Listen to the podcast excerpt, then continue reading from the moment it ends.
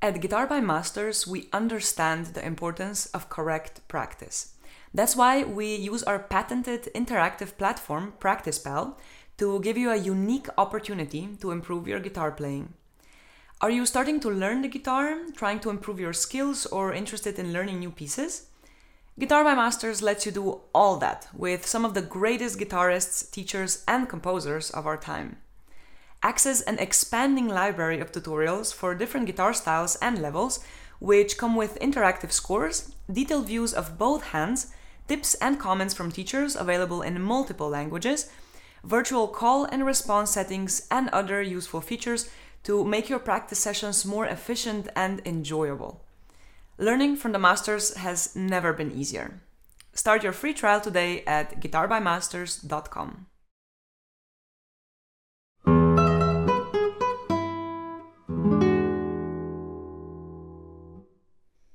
Welcome to Guitar by Masters podcast. I'm your host, Karmen Stendler, and in this podcast, we'll be delving into numerous guitar topics as well as having conversations with world's most renowned classical guitarists. Today's episode will be my very first solo episode, and it is all about effective practice. During our music education, I feel we don't get enough information on how to practice really effectively. This doesn't make a lot of sense since most of the time with our instrument is spent in a practice room by ourselves learning new pieces and trying to improve our playing. In the fast paced world we live in, being efficient is more important than ever, and that applies to practice as well. So, after having practiced for 20 plus years of my life, I wanted to share with you five tips for effective practice that can be useful for professional as well as hobby guitarists. So, first things first, do not underestimate preparation. By preparation, I don't only mean warm up, which is, by the way, also very important. It all actually starts with the right setup. Try to create an inspiring atmosphere, and most of all, practice somewhere you feel comfortable at and where there's no distractions so you can really focus. I like to activate airplane mode on my phone because any messages or phone calls can wait an hour or two. Always start with a short warm up. Whether you have a standard warm up routine or you play different warm up exercises every time, try not to make it too automatic. I find this time very important to take note of how I feel. Are my shoulders and neck tense? How am I breathing? Am I grounded? These are things that are sometimes hard to think of when practicing concrete pieces and focusing on so many things at the same time, but they're perfect to contemplate during your warm up. I personally don't have a warm up routine that is set in stone. It all depends on the mood I am in that day, and most of all on what pieces I'm playing in that practice session. But of course, you don't have to be as spontaneous. Maybe a more structured warm up routine is better for you. When building a warm up routine, don't forget the five cornerstones of guitar technique scales, arpeggios, slurs, tremolo, and coordination. For some extra inspiration, I suggest you check out the three part series, Mastering Guitar Technique, by the world renowned guitarist Denis Azabagic, exclusively on Guitar by Masters. The second very important tip is to structure your practice and divide pieces into smaller sections. Playing a piece through over and over again is not practice. It's only repeating the same mistakes over and over again and cementing them. So, this is actually counterproductive. You are better than that, and your time and energy are valuable.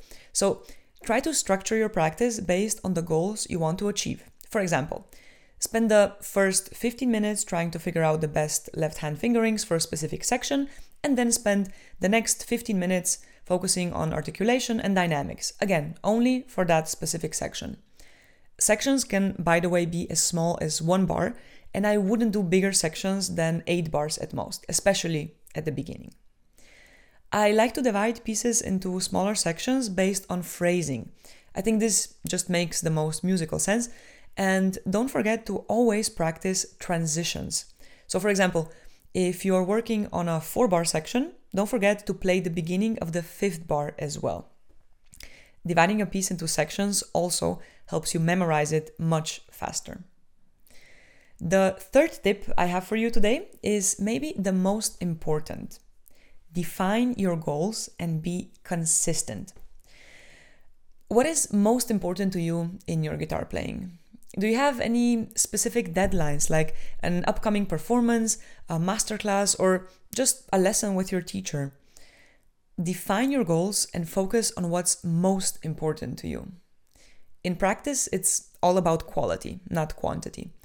If you know exactly what your goals are, you can achieve them much faster. Stay realistic though, especially if you're not a professional musician and guitar playing is not your top priority in life.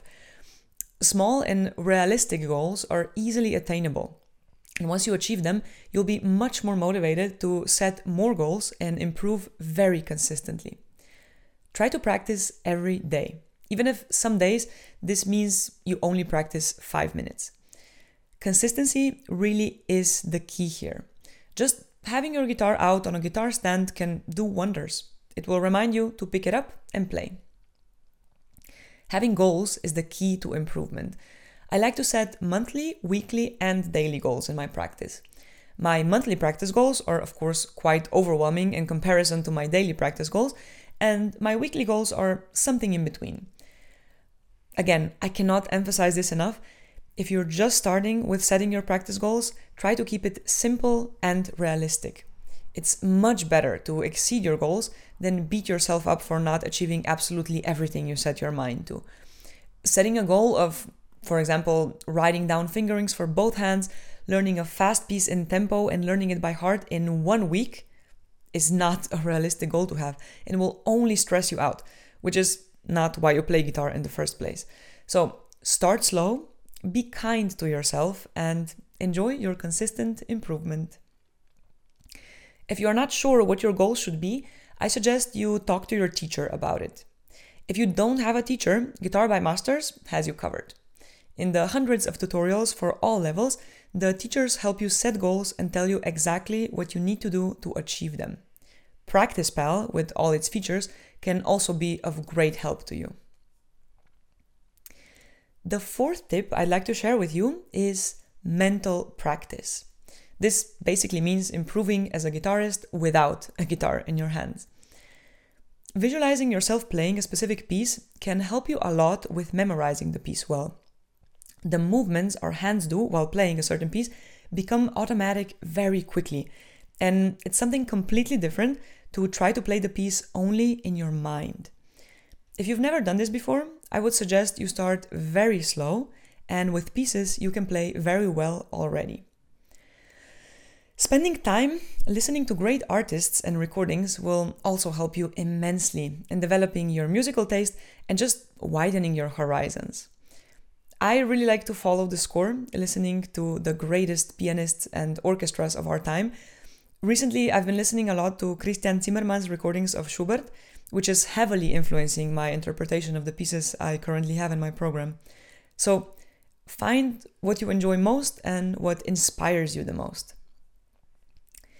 It's also always extremely helpful to analyze the structure of pieces you're playing, trying to um, find harmonic patterns, melody lines, and different voices, just basically trying to understand the thought process of the composer while they were writing the piece. There's also a lot you can read about interpretation, ornamentation, any musical parameter for that matter, and I would strongly advise you do that. You will not regret it. And the last tip that might be my favorite one record your playing and learn from it. Listening to yourself play while you play is something completely different than how an audience perceives your playing. Recording yourself puts you in the shoes of an audience and I think you'll be surprised at what you hear and how different it is from what you expect. You don't need any fancy recording equipment to do this, your phone is more than enough, by the way. In my experience, the fastest progress by far can be made when you really learn to listen to your recordings. This will ensure two very important things. First of all, you'll be able to pinpoint what exactly still needs more work. How is your sound quality, your phrasing? Is the rhythm you play always accurate? Are all the voices in balance? Are you using enough colors? How's your rubato? Is there too much, too little rubato, or is it just perfect already? How is your dynamic range? Are you maybe breathing very loud while you play? Or you can hear, or even see in case you film yourself, any other obvious tension? Once you define these problems, you can start working on them and eventually solve them. The other reason why I think recording yourself is very important is, in a way, the opposite. I'm sure you remember a performance of yours when you felt you made a lot of mistakes and your playing just didn't sound as good as it did in the practice room, but after the performance, people congratulated you and told you they enjoyed it a lot. This happens because we tend to be very critical of ourselves. We focus on the tiniest mistakes and dwell on them far longer than any audience member ever would. Listening to your own recordings and just being in the shoes of your audience can give you the necessary distance, a better perspective, and consequently boost your confidence. So that concludes my five tips for effective practice.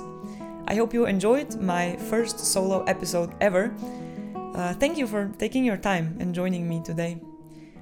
Our next episode will be released very soon. Don't forget to subscribe to this podcast so you don't miss it. I hope you have a lovely week and talk to you soon.